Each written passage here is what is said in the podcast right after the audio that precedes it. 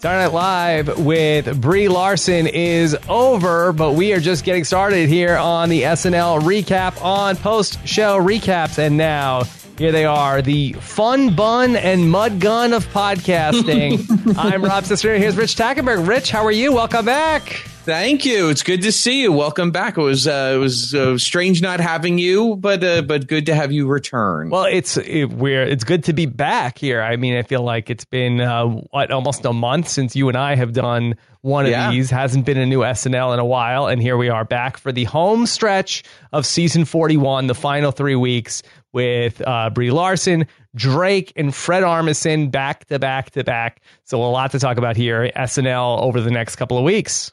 Yes, yes, we're back in the. It's weird to think that we're almost done with season forty-one. Only two more episodes, and we put another season in the can. another notch in our belt, and then we get into the summer hiatus. But Rich, before we get into tonight's show, how are you doing? Good. I'm good. I'm good. Thank you to everyone from our community for wishing me a happy birthday yesterday. It was very appreciated. Big uh, birthday this weekend. Any anything uh, anything fun that you could tell us about? Very no, just very comedy related. Saw the Key and Peele movie Keanu with my wife and uh, Saturday Night Live and a couple of comedies on TV. Last Man on Earth, starring Will uh, Will Forte, SNL alumni, who was also in Keanu. So it's actually a very Will Forte heavy weekend. So, but it was fun. Nice fun weekend. All right, well, let's jump into Brie Larson and this week. And really, a great week for SNL to come back. Uh, a lot of things going on, at least in the political world, as uh, Donald Trump uh, clinches being the presumptive Republican Party nominee. So you figured that there was going to be a lot of stuff there. What we did not figure was that SNL was going to open up with Dana Carvey and the church lady. Rich, this to me seemed like a weird spot to bring back the church lady. Yeah, I mean, you know, we, you know, I think this was a lot of the NBC Universal synergy. Dana Carvey, who uh, one of the great cast members of all times, has a new show on USA premiering uh, this Tuesday, I think, uh, called uh, First Impressions. It is a ostensibly a game show about uh, people doing uh, impressions. It's really more of a. Oh, I had no idea about this. Yeah, Freddie Prinze Jr. hosts it, and uh, and Dana Carvey is the main judge. Uh, it is supposedly amateur uh, impressionists from all over the country. Although, if you look at the cast list, it looks like Saturday Night at the Comedy Store. So it's obviously some uh, established comedians. I'm sure the idea of winning is not as important as as getting some airtime. So looks like it's cute. Uh, the NBC USA is owned by the same parent company as NBC, NBC Universal, which is Comcast. So uh, so I think this was a little bit of a hey, let's remind everybody of Dana Carvey. Love seeing Dana Carvey. Who's going to say no to Dana Carvey? Uh, but I gotta say. Church chat for me. I mean, I grew up loving Dana Carvey on SNL. He's my guy. But church cat chat for me lost it, wore out its welcome in the 90s. So to see it again, I was very excited, but I found myself uh, the delta between how much I wanted to laugh and how much I did laugh was fairly extreme on this one. Yeah. All right. Well, yeah, I have some uh, things to say about it as well. So let's get let's get into it. So here's the church lady. She's back to talk about everything uh, going on, and uh, opens up talking about some uh, Beyonce and Jay Z stuff. Okay.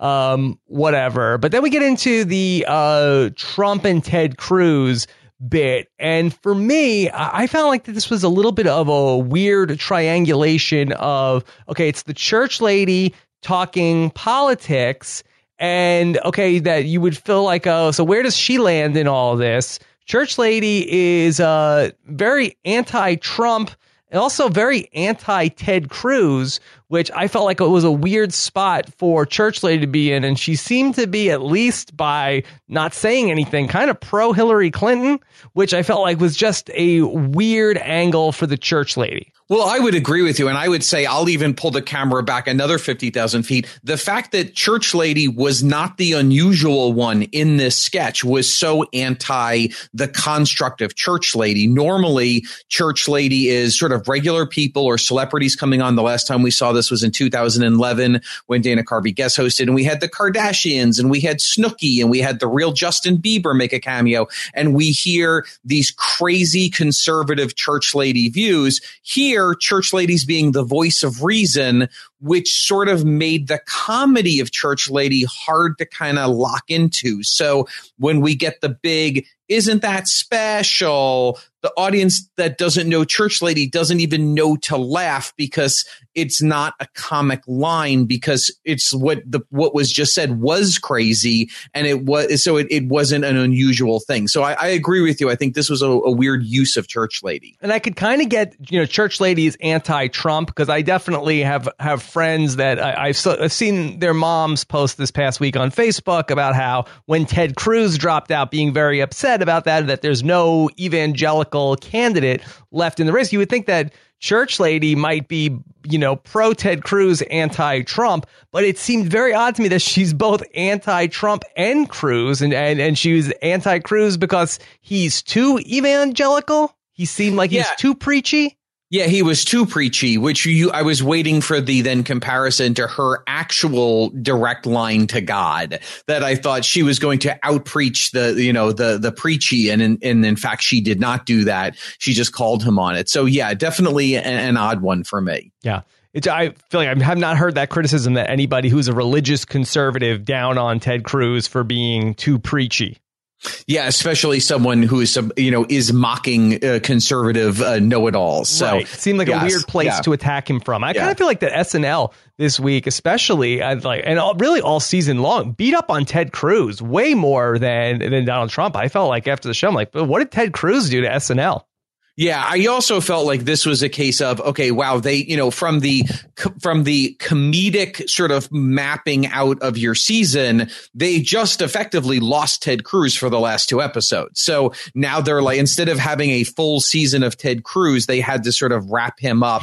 Uh, I felt I I will give I love Taran. He just thought I'm going to do this laugh, the Ted Cruz laugh forget 10, forget 11. He took it to 16. And I like that that crazy laugh was just played out like, well, I'm only doing this character one more time. Let's have some fun. Yeah. And then here we had then the Darrell Hammond. Uh, Trump again is on with the church lady. And again, as you were saying, that to have the church lady be the straight person in this. I felt like that, you know, they were really playing up a wacky Trump uh, to, to set her up for, you know, being like, uh, you know, saying stuff to the camera of, you know, be, you know, isn't that special? You know, could it be Satan? I, I don't know. I just, I was so excited, and, and you're right. It was not, it, it was not a payoff for me. Yeah, it was. I mean, I think there was some funny stuff within it that you know. I I like the idea that he brings on his wife, his daughter, and just another model for mm-hmm. eye candy. Uh, you know, I, I didn't necessarily think that Ted Cruz becoming a, a, demon was necessarily hilarious, but I do like that Trump still gets a shot at him, saying you're the first guy who got possessed and looks better. I thought that was fun. Uh, I, for me, the sketch was also sort of twinged with the sadness to say, you know what, we're 18 episodes in and new guy John Krasinski only gets camera time as alternative demon playing the pan flute. I thought, boy, that is not a good sign when it comes to renewals this summer. You better have a big Drake episode or you are in trouble. okay, uh, let's get into the Brie Larson monologue. And again, uh, it's, it's been a theme a lot of the season short monologues and we do the thing. I feel like we did this last year. Of we the, did this last year with Reese Witherspoon. Let's We've bring out it. the moms bring out the moms. It's it's a little bit of a pattern. Uh, you know, this to me felt almost more like a Muppet Show monologue. I felt like Brie Larson was the epitome of adorable. I don't know that I would say she was hilarious, nor was she meant to be in this, but she was clearly adorable. Kind of a, a, a reminded me of uh, Janice from the Doctor Teeth Electric Band in a in a fun, cute, sexy way. Uh, and and in a weird way, uh, you know, uh, other than a brief highlight for me, a very odd structure comedically in which we're asking the moms to deliver the punchlines. So, you know, when we see Brie Larson's mom in the audience and she says, Are you excited, mom? She's like, Yeah, I love Alicia Keys. And the mom delivered that line fine, but the whole audience, I think, had that like, oh, the mom's making a joke. Okay. And so it was, it was an odd setup for, to watch Pete Davidson's mom have a joke and watch uh, Kate McKinnon's mom make a joke that everybody loves Brie, uh, who or who doesn't love Brie or something like that. Uh, so uh, odd for me, uh, uh, generally speaking, odd for me. Overall, who's had more screen time this season, Jon Rudnitsky or Pete Davidson's mom? Oh, I, at this point, Pete Davidson's mom is getting way more screen time and more laughs, which is sad. Uh, you know, so for me, th- this was totally fine. Nothing bad about it. Nothing exciting except for my man Bobby. Bobby showing up to just just zip in for his Mother Day's message. Hi, mom. Go into my room, grab the remote, and record all the seasons of Vanderpump Rules, which just really made me laugh. And then when Brie says, "You live with your mom," he's like, "I pay rent." I just thought perfect Bobby. Perfect Bobby saves the day on the monologue. All right. So short and sweet on the monologue. And then uh, let's get to our presidential Barbie. And so we have this new Barbie. She is president. Uh, it's not really Hillary Clinton, but it's a Hillary Clinton esque doll. And the young girls are uninterested in playing with this. Rich, what was your take on this? I liked it. I, I, I, you know, in a perfect world, it wasn't either enough about Hillary Clinton or generic enough to speak to women in politics. So I definitely thought that this was fun execution, a fun premise. I found myself sort of like not totally in on the joke because I was like, are we just purely bagging on that young girls don't like Hillary either? Or are we trying to make a joke about women being president? Uh, so I felt myself a little sort of yeah. loosey goosey on this this one. I was in that same boat. I was trying to figure out is this an anti Hillary? Where is it Hillary is the person forcing the doll on women of, hey, don't don't like vote for me because I'm a woman. Don't you want to play with this doll who's a woman president? Or was it making fun of women and say like, wait, why aren't you excited that we might have a woman president? Why why aren't you in on this? So yes. yeah, neither fish nor fowl. I thought. Yeah, I totally agree. So still fun, still still some funny lines, still some fun play. The kids were actually quite good. They did a really nice job. I think Matt and Oz directed this. They did a great job with the kids. Um, but because I think that we lost that specificity of what are what are the writers trying to say, I think it it unfortunately lost that little special something that could have made it a, an an excellent parody. So you know, a, a, certainly a B for me. Okay, Rich. Then we get into this sketch, and it was the reprisal. I think it was earlier this season. You're going to have to refresh my memory which episode yeah. it was, where we had people talking about being abducted by aliens.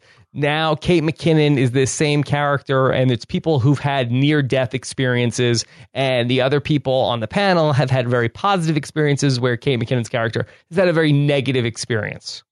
Yeah, so this was a weird one for me starting out because so this was you're correct from December of this year the Ryan Gosling episode they were doing alien abductions. And it, as probably everybody remembers because this sketch went viral it was the first time we did it well written and well performed but the magic was that everybody lost it. They were all laughing through the sketch. And in SNL world that's a very dangerous thing to try to reproduce. If you remember years ago one of the iconic when they introduced the Debbie Debbie Downer character. Mm-hmm. The sketch was it was on a, it was a, um, a, a, a, Lindsay Lohan episode, and it was hilarious because uh, because Jimmy was laughing, Fallon was laughing, and Horatio was laughing, and she was laughing, and it was so funny. And then they kept trying to do they did Debbie Downer like three more times, and it never worked because it's not that it was an unfunny writing or unfunny character, but you didn't have that that organic laughter. And so it died.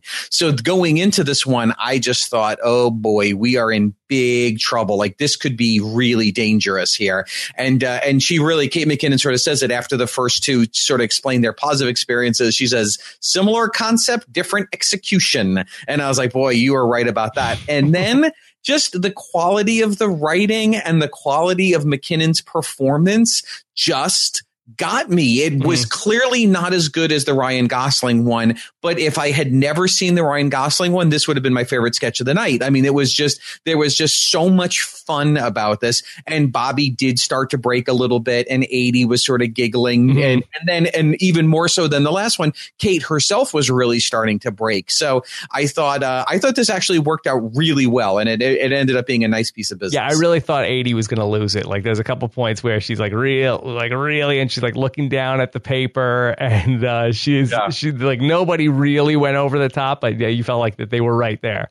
Yeah, there was a point where Bobby was outright laughing, but not too crazy. I think it was when it when she said, "I think Keith botched it and sent me to dog heaven," and and and he, Bobby just he just sort of had that look, and it was just real. This is some of that stuff was just really funny. Yeah, uh, I don't remember this from the first go round, but uh, it feels like that uh, that Kate's character was saying a bunch of uh, like pairings of the uh, the fun bun and the mud gun, uh, the drainer and stainer. yes, I, that I think that was very similar to sort of stylistically. I think in the first one she also went full Porky Pig, if I remember correctly. I think that was a theme of her going full Porky Pig, which I I like that, and I I really just like the end when Keith was jamming his her, was he something like jamming my soul into my body, like he was jamming Carry On into an overhead compartment, Yeah. and just so fun, such a fun piece. So Yeah. that I, I thought it all worked out really well. No, I really did uh, like that one. What uh, the next live sketch is uh, the women at the baby shower. I, I, I think. Yes. Uh, Yep. And they are all talking about the cut, Rich. So first, I'll say this: this is this is meta, and if you're listening to this podcast, you're with me on meta. I always have this weird feeling that when someone like Sasheer Zamata, who doesn't get a lot of screen time normally, suddenly has a very prominent role in a sketch, I always assume that means she wrote it. And then, sure enough, checking Twitter uh, this morning, Sasheer wrote this sketch with Sudi Green and Julio Torres. So uh, I thought mm, that is very telling about uh, potentially where she's at, and we'll talk more about her specifically on Weekend Update. Uh, I thought this was fun. I thought this sketch was very well written, very well executed. Probably not for me. I laughed, but I didn't laugh with the same acknowledgement that I think uh, you know a lot of women in my life would potentially uh, find this funny. Uh, so, but it was it was a really cute idea, and I I always love seeing the women of SNL together, uh, really strongly executing a piece of comedy. So uh, for me, it was more fun than funny, but a lot of good lines peppered throughout. It, it was pretty. It was it was well done for what it was. Yeah, I really did like how specific the references were. I think was uh, really what uh, drove it home for me uh, when they're talking about how. Uh, so when you're at a wedding and you decide I have to have the centerpiece, uh, and you know I just can't leave a wedding uh, without getting a centerpiece. The way that they're describing uh, the haircut, I feel like that I'm gonna uh, mix up the references, but they said it's like a waterfall in the front and the Iron Throne in the back. Uh, I just I, I really did like um, just Right. the- you know The scared dinosaur from Jurassic Park, I think, was one. Yeah. right. I Yeah. did feel like there was one point where uh, Leslie uh, missed her cue. And uh, there was a little bit of wonkiness going on at one point. I think so too. I think so too. I, to your point, I like the specificity when uh, when uh, Vanessa Bayer has her weird moment. And she's like, "I I was in the bathroom and I thought I heard the ocean. I realized my bathroom was an ocean and I needed seashells and sandals, soap made of sandals. And then then they have that whole thing. But no, the the kitchen is a farm. And this was like it's this bizarre. Like, yeah, you're right. That is a weird thing. That is a very mom thing. So Yeah. uh, great specificity to The. Rustic sign that says home. Yes. Yeah. yeah. Very fun. Okay, all right. Let's get to talking about Alicia Keys and let's bring in our musical correspondent. He is the editor of Exclaim Magazine, uh, the great James Keast, to talk Alicia Keys. Rich, are you a big Alicia Keys guy? Well, I'm going to be interested to see what James says. I used to be a huge Alicia Keys fan from the first two, maybe three albums, uh, and but we'll see. Uh, we'll talk about the the these uh, the two different songs tonight. I'm very interested to see what James has to say. All right, James. Alicia Keys. Yeah, Brie Larson's mom's favorite. yep. uh, I, I, you know, when they said when I heard it was Alicia Keys, that was sort of my first thought. I was like, is Alicia Keys in the right demographic for Saturday Night Live at this point? I think she's really moved into the people's mom's favorite. Uh, except that she's not she's not going there uh, without a fight. Apparently, at least by indications of the first song. Um, I don't know if if Rihanna wasn't looking when Alicia Keys stole this song from her, but uh, honestly, like uh, you know, Rihanna's a fine performing artist, but is not a great singer, and Alicia Keys is a really talented singer and a very talented pianist and songwriter. So throughout the In Common, the first song, I just thought this is so beneath your talents. Like you're a better singer than this song is asking you to be, and you're a more talented musician. It just seemed like a kind of lazy like appeal to a younger audience of this sort of a hip island groove. Very much Rihanna's corner. Rihanna does it much better. And it, it just didn't, for me, it just didn't fit Alicia Keys. It was just weird. And that that look, that was that was a whole lot of look going on uh, with the outfit for the first song as well, with the hammer pants and uh, and the plunging neckline and the headscarf. It was there was a lot going on, and uh, I wish there was less going on with the look and more going on with the song. Boy, I, I just got to jump in. I couldn't agree with you more. I felt like as an as an old Alicia Keys fan, watching her play what I guess is like dance music must have been like being a Chicago's Bulls fan watching Michael Jordan play baseball.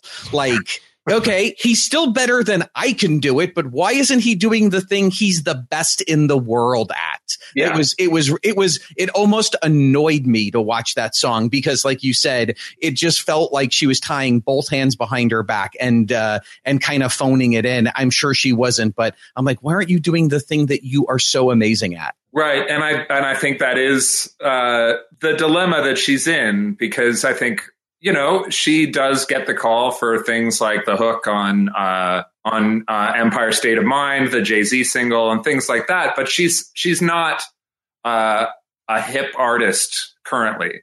Arguably, she never really has been. She's always been sort of uh, more sophisticated than that. But um, I I think she's going to look back on this and go, "Yes, like I an oh boy was, for Alicia Keys." Oh boy, a career oh boy. You know, she doesn't yeah. do bad she's good at what she does, but this this isn't the right choice for her.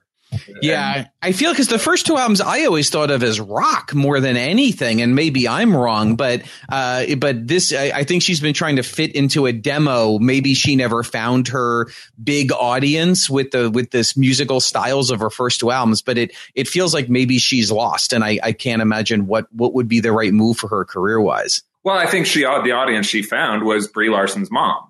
Right.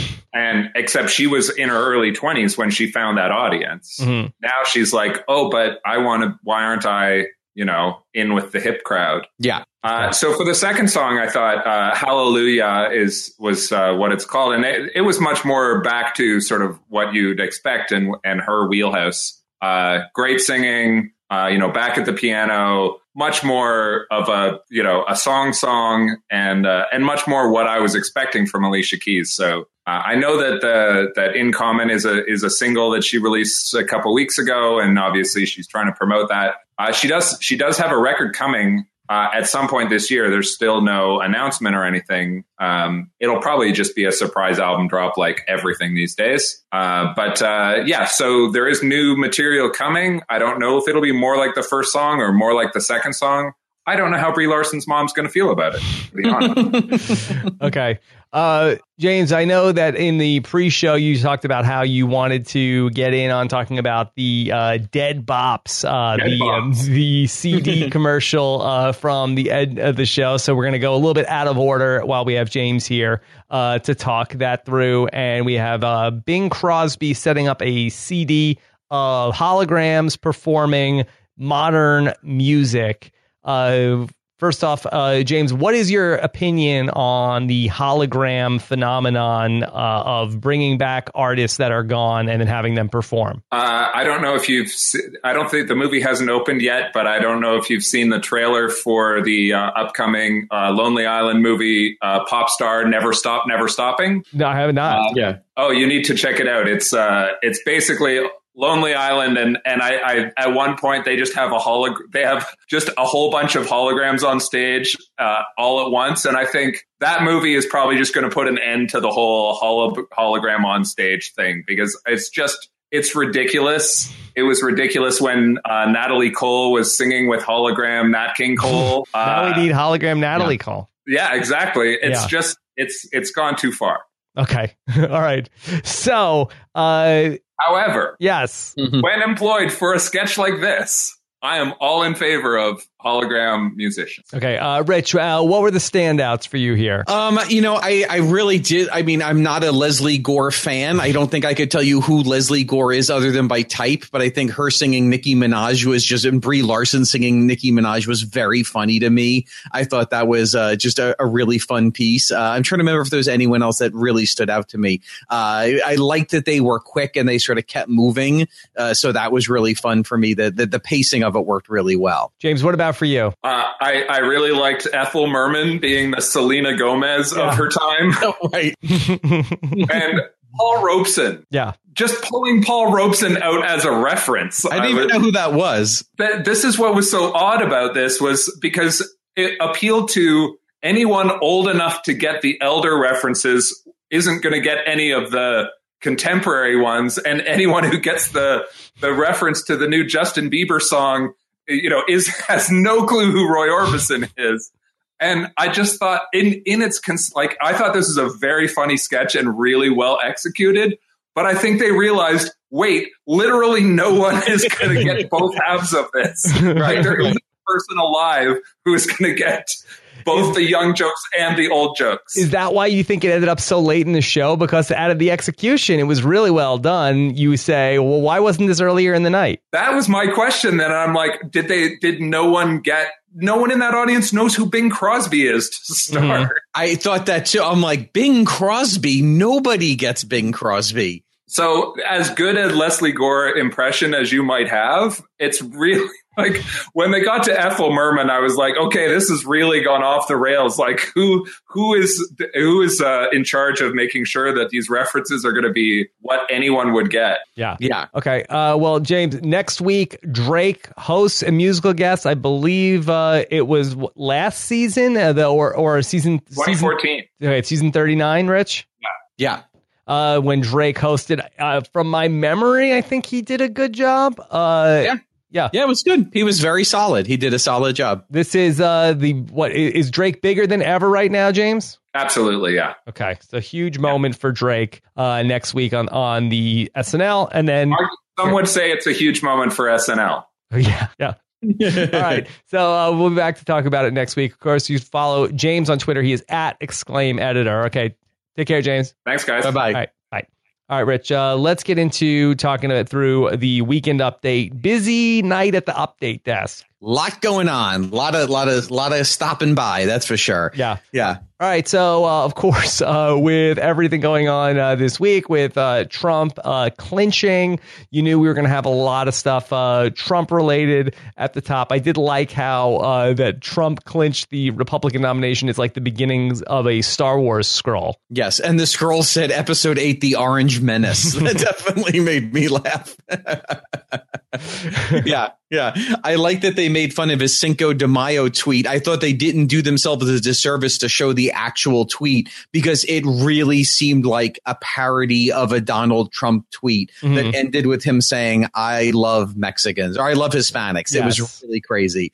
Uh, so it was, it was right. But, uh, so yeah, a lot, a lot, of fun jokes at the top about that. Uh, I think Che, uh, probably not as many funny jokes and that might just be the writers. That may not be him, uh, on that topic, but overall, uh, a couple of real funny jokes to get us going. Okay, so Vanessa Bayer is back as the uh, child newscaster who's in musicals, um, which thought it was uh, pretty funny. But can I do a little nitpick on this? Yeah. To me, to me, uh, I feel like it takes me a little bit out of it when Michael Che pretends that this has never happened before that we're going to bring in this person uh, that we do this we do a segment with with always with, with kids all the time. Here is this person. She's in this show and let's bring her on. And then it's almost as if michael che has no memory that this is what this sketch is. Yeah, we just did this in January with the Adam Driver. they're so mad libbing this effing segment that mm-hmm. they're not even rewriting the top to say welcome back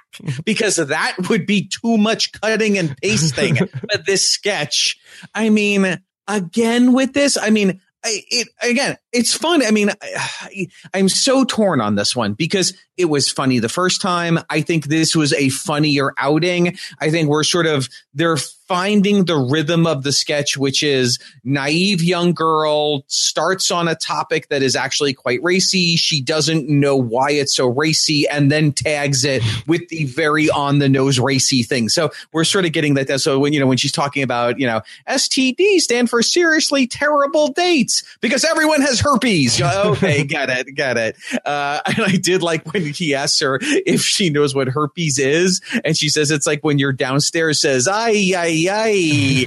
was cute, but it is so Mad Libs. It is. I mean, it is. It is the. It is the female version of Jacob the Bar Mitzvah boy. We're just doing basically the same thing over and over again, but doing it well. But uh, oh boy, yeah. See, I, I, I was more annoyed with the Michael part of it, just because uh, you know, like he, he he could try to steer her away from doing something like at the point where it's like it's like oh it's a shock for him that this is what's going to happen. I feel like that uh we like seth meyers like knows what Stefon is going like what direction he's going in. At the point he starts um, I, I, don't know. I don't yeah, know. I mean, me. and to be fair, that is probably not Michael Che's fault. That is probably Vanessa and or whomever she is writing this with mm-hmm. that is give, giving the lines to Michael Che to say this is how this is who your character is in this piece. Um, so uh, some funny stuff, but I, you're right. It is just so Mad Libs. I so hopefully okay. we're good. All right. for the season. And here's Pete Davidson. He's uh, back. Uh, was Sasheer next, or oh, I'm sorry, they have the, the order. Um, yeah, I think the order was a little wrong in the in the article you and I both saw. I think Sh- yeah, Sasheer, and then Pete closed this. Okay, so uh, Sasheer is going to uh, tell a story about the time she was called a McGriddle. Yeah, so so we haven't. So Sasheer, remember Sasheer started as a stand up comedian first and foremost, although she she does uh, UCB and stuff like that. Uh, and I would say she uh, the last time we saw her was a year ago, a year and a half ago at Christmas, uh, doing a thing. It was a technology piece that ended up just being about Emoji. emojis. Yeah. And, uh, and I, I, she's not finding her rhythm here. This was a weird, there was a lot of fun little pieces here, but we decide that we're going to call the N word McGriddle instead of the actual N word. But then it just kind of sort of goes all over. So it felt like there were a lot of cute little chunks that she had mm-hmm. that didn't necessarily add up to a cohesive piece. And I think it Much got like little lost. Yeah. Hey, don't, uh, the McGriddle is a beautiful piece of work. That is, that is, that is technology and art coming together. Uh, yeah. So it was, I mean, I like the idea when she says we're going to call it a McGriddle and then uh, Colin gets upset and says, well, can I call it a McGritta? I thought that was cute that the whole idea of like we're going to use a different word it kind of then she just at one point starts referring to that word and the n word and it's like oh wait wait weren't we mm-hmm. doing the whole mcgriddle thing? Why were we doing that in the first place? So uh some funny stuff here but i felt like she hasn't quite found her voice on snl i think very interestingly the end just to jump the end for a second was she then at the very end uh, you know, in a joking way, uses the real N word, calling uh, Colin Jost the N word, and then after the tag yells, "Don't be mad, it's my birthday." And I was like, come on, if you're gonna do it, do it or don't do it. But the, you sort of like, not because I have any issue, but because as a performer, you either own it or don't do it. Kind of that half in, half out is what gives me that feeling of why am why do I like why is she so likable but I'm not loving this? And I think that was a lot of the feeling I had. Yeah, the AV Club recap of this sketch. Uh, I think they said that she was like uh, going in fits and starts, and I think that that was a really good way to describe it. Where it was like when you know at times she was going like oh yeah, and then it was like uh, really like uh, ran out of momentum. Yes, yeah. So uh, it was fine I would love to see. I think she's talented. I would love to see her find her voice on the show.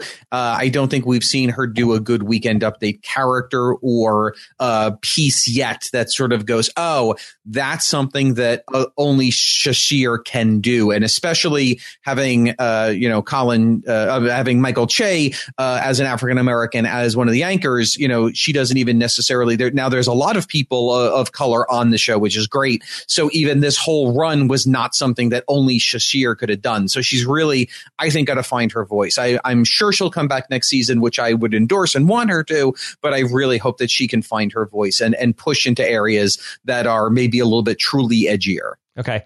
And then Pete Davidson is back, uh, and uh, he back back two shows ago. he was on two shows ago. Peter Dinklage did the Hulk Hogan thing, and I'm not knocking Pete Davidson, but we can we two shows. Give it a rest for a minute. Yeah.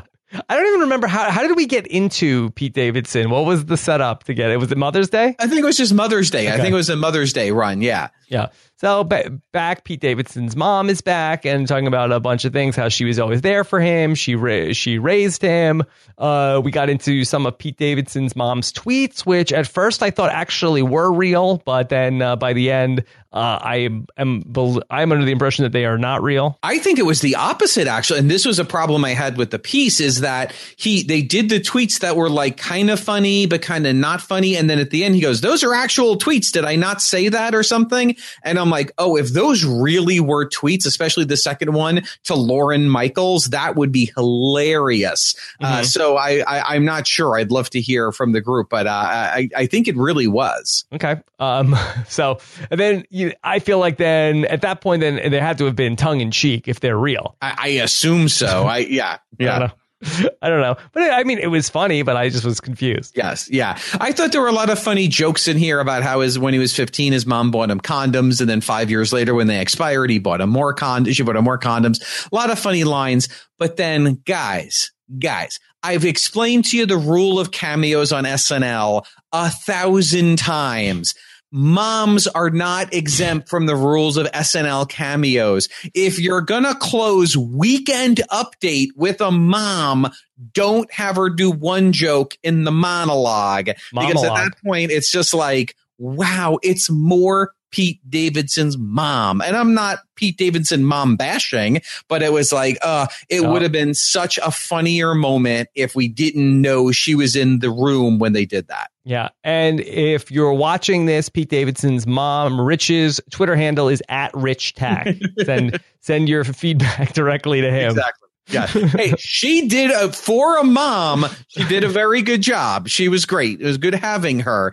But uh, one, you get all. I, I apply the same to to you know. Hey, you know, uh, uh, Dana Carvey gets it. If it applies to Dana, it applies to the moms. Okay. Um. Anything else on weekend update? No. Okay. Short. Good. Good. A lot of lot of stuff. Yeah. All right. Let's go to uh, weekend update. Oh, sorry. So for the uh, for the Game of Thrones sketch coming out of a uh, weekend update. I wonder wonder if SNL felt like that. Okay, this was sort of obligatory. You had to do a Game of Thrones thing uh, this week. Now, I, Rich, what's the rule? And I'm so in the podcasting world, you know, with spoilers like, hey, hold on, just want to let you know this is spoilers. If you're going to listen to this, this is spoilers. I'm going to tweet about this. SNL uh, cares nothing about your spoilers. Well, yeah, and what's interesting is uh, SNL is usually not this topical. Usually, it's Game of Thrones is coming back. Let's do a generic Game of Thrones. Either it's Southwesteros or it's the boobs. Like this is really the very rarely do we see SNL take a,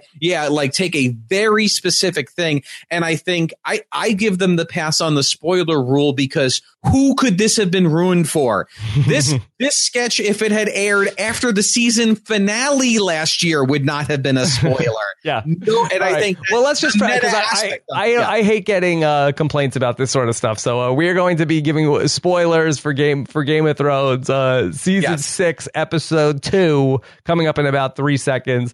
And we did a John Jon Snow comes back to life sketch. Now, Rich, I got some uh, feedback on this. Uh, Brendan Fitzpatrick in particular, and I had the same thought myself. Was who was this appealing to in terms of who was saying Game of Thrones was really dragging this out way too long? Uh, every single person I've I've talked to that watches Game of Thrones, me and Genevieve included. Yeah, two uh, episodes I, was it was it? I mean, two episodes. Yeah, it was. You're coming out of the season finale that he's dead. He's lying on a slab for ages. It wasn't just that it took two episodes. It was the amount of screen time devoted to the dead body of Jon Snow and what are we gonna do was just so laborious. It was like, and it's not like I mean, it would have been a surprise surprised if after he died, Kit Harington was like, well, thank you, America, for supporting me. I'm going to go now do a new uh, sitcom with uh, Matthew Perry. And so, uh, good luck to Game of Thrones. It was like, it, not that it was ever revealed that he was coming back, but it was the, the worst kept secret that he wasn't doing anything else. Mm-hmm. So it was so obvious that people weren't like, guys, he's dead. Like, let it go already. The, the, the producers weren't like, come on, like, let's, let's focus up guys on, on the new season. Jon Snow's dead. Let's focus on the story. It was like, mm, I don't know what's going to happen. So I think that for me, the two episodes and, and Jen and I were practically screaming at the screens at times, like, let's go already. We know it's going to work. So, uh, so this was, uh, for me, it was, uh, it was perfect in in making fun of that exact thing. Yeah, if it would have went on another episode, I, w- I would have been there, but I felt like, uh, yeah, I, I, didn't have any major uh, gripes with it. But that's for a Game of Thrones podcast. Uh, in terms of the portrayals, of, I thought that uh, Taran Killam really nailed Davos. He did a really nice job. Most other people were like, "Who are you supposed to be playing?" Uh, I think it actually would have been, to me, a little bit more fun if we could have had uh, Brie Larson play Melisandre, just to give her some something mm-hmm. bigger to do instead of the commentary. It was unfortunate that they didn't make those two characters actual Game of Thrones characters. Like, give a reason. Yeah, they were no, they weren't. They weren't they were just, characters. Yeah, I don't know who Keenan yeah. was supposed to be, but he was very funny. I mean, I will give Keenan. He did breathe some life into it. When he's like, "Keep it moving." It was I can't remember what he yelled, but it was just like his yelling. Uh, so uh, yeah, so very funny. Uh, I, I, just thought, and I wouldn't. I thought the sketch was hilarious because of what it was making fun of. The execution of it was probably a B, but because it's so tapped into something so current, so relevant, and in a way so minor and specific, I wish SNL did this more. Mm-hmm. Make fun of very specific things that America is talking about. And I do understand you have to put it after Weekend Update because if you're not watching Game of Thrones, you can't understand what is funny about this. Where if you, you know, you can watch a lot of the other Game of Thrones things, you know, Bobby Moynihan playing the stop motion dragon is still fairly funny if you don't actually know Game of Thrones. This is not. But I would love to see more of post update be this kind of specificity in its humor. I wonder if this would have played better last week where he, he still was not back alive. And it's like, oh, come on. Whereas opposed to following a week where I think everybody was pretty happy, okay, he's alive, that it was like, what took so long to get to this point? Whereas if when it was still happening, I think maybe it might have been timed better. But there was no show last week, so what are you going to do? Yeah, but you know what? I would disagree. I liked this because I thought the second episode, not to make this Game of Thrones shot, it was so drawn out within the episode, and even the actual magic spell was so drawn out that I was like, I, I was with the writers. I I was of the moment with the writers. Okay, uh, let's talk about the Quiz Wiz 2018, which was uh, really continuing just the barrage on Ted Cruz uh, this yeah. week. This was a weird one to go this week. I thought this would have been such a fun sketch to do next week after we've all sort of like, because I think in seven days, no one will be talking about Ted Cruz. So to do this at the end of next week's episode would have been fun. I thought for what is a one note joke, it was a little too long. The middle was a little saggy, but in general, I thought this was very solid. I thought this was very fun. It was a nice turn to where they're going, uh, how forgettable he was. I thought thought was really good, uh, and a very nice twist at the end. I thought I thought this was a good a good solid sketch. A couple things on it. Now the twist at the end did that have any sort of like that sort of changed the prism that I was viewing this sketch in, where it was like I wasn't really thinking anything about it, but then when I find out that this is sort of on Trump run 2018 television, is this sort of Donald Trump approved content of continuing to bash Ted Cruz two years years after the fact where we were like erasing him off the map? It's a good question. I took it more as just a little bit of a of a little bit of an extra sort of like you know how do we get out of this? Let's just make fun. So I didn't necessarily tie the two together, but you might be right. And also, I think that the stuff about the 2018 jokes, uh, I would have liked to have had more of like what will two years from now be like. And I felt like that the oh we have of course we have flying cars now. It's 2018. Like I felt right. like that that was sort of like uh, that that was more cartoony than anything that was uh, like an actual joke with teeth. Right. Uh, I would have liked that. we're all transgender now. It's twenty. Yeah, that, that, that I liked. Yeah. Uh, but Yeah. in- like flying cars and, stuff like that, like it's not going to be that uh, Yes, futuristic. I Um, agree. Uh, What about the, the the turn that uh, that sh- that Heidi Cruz was one of the contestants? Well, I thought that to me that because I thought that the the the Trump thing was just sort of the extra sort of like blow to get out. Mm-hmm. I thought that to the the turn that it was his wife was a very funny idea, and it just it was a fresh and different, and she played it so well. I'm like, oh right, I thought that I thought that was a very funny. just as the sketch was starting to sag, and I was like, mm, maybe we're getting a little. That was such a nice sort of uh, hit that they did, which I, I liked a lot. Did it take you out of it at all that Taran Killam was the other contestant on the show and he is Ted Cruz on SNL? No, uh, the, it, the only thing is, again, comedy nerd brain was going, well, obviously, we know the answer is Ted Cruz. Ted Cruz is not going to show up. If Mhm. Karen had not been in the sketch, I might That'd have have wondered if he was going right. to. Yeah, but that was because I'm a huge overthinking comedy nerd. So I think, I, for the most part, no, I thought it was, I thought it was fine. Okay, the only other sketch of the night is uh, the uh, Kyle Mooney uh, discreet annihilation. I'm sorry. Uh, I'm sorry. Uh, it's long, long podcast. Uh, sure. It wasn't bad. It's just, can we Um, just rerun the same ones over again? Yeah, it was just another take on the same thing. I know this is the Good Neighbor specialty. Dave McCary directed it. Uh, obviously, the you know the the gang wrote it. Um, yeah, I mean they did a nice job committing to it. Uh, their little movie that they did was you know cute for what it was. Uh, it's just it again. It it it's I feel like it's millennial Mad Libs for me. It's it's it's taking the Mad Libs SNL format and applying it to a pre-tape uh, s- scenario. So okay, yeah, it's you know what? It's twelve fifty at night. Fine by me. Whatever. Yeah. Um, also, uh, in case uh, before we get to everything that's going on with the Good Nights, uh, let's talk a little bit about uh, some of these commercials that we saw during the episode. Where I know that there was an announcement about commercial time, and I thought that was going into effect next season. But we saw a lot of integrated ads, uh, not in the show, but where the commercials are, and it really threw me off with fast forwarding commercials. Yeah. So, uh, so what you're talking about is a little bit of SNL news that broke. A lot of us were talking about it on Twitter. Is that they've announced uh, that for next season, starting uh, season 42, there will be two less commercial breaks, uh, effectively removing a lot of the commercial time. Uh, so there'll be more SNL. Uh, probably that could be. Uh, I want to say eight to 10 minutes. I'm sure some of uh, my friends uh, from the TV world who listen will correct me.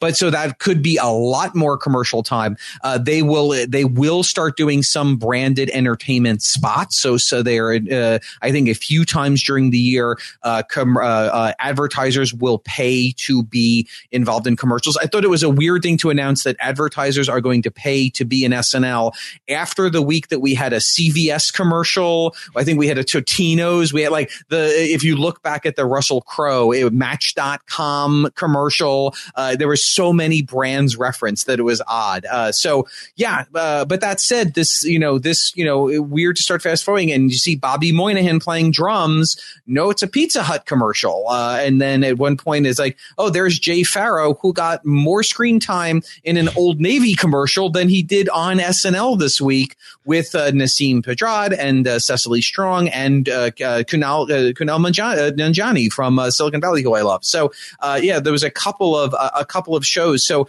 here, so obviously there's no chance that's a coincidence. I know that Broadway Video has a commercial unit, the the company that produces SNL for NBC.